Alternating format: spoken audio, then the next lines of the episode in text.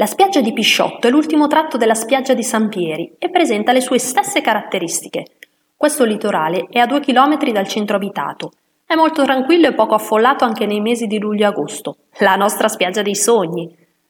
Al termine dell'arenile, sulla scogliera Picco sul Mare, si trova la fornace Penna.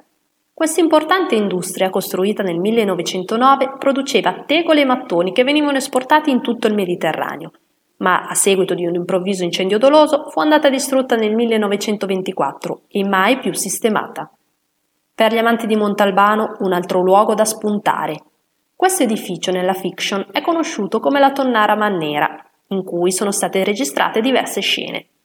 Ci siamo soffermati qui per ammirare un suggestivo tramonto.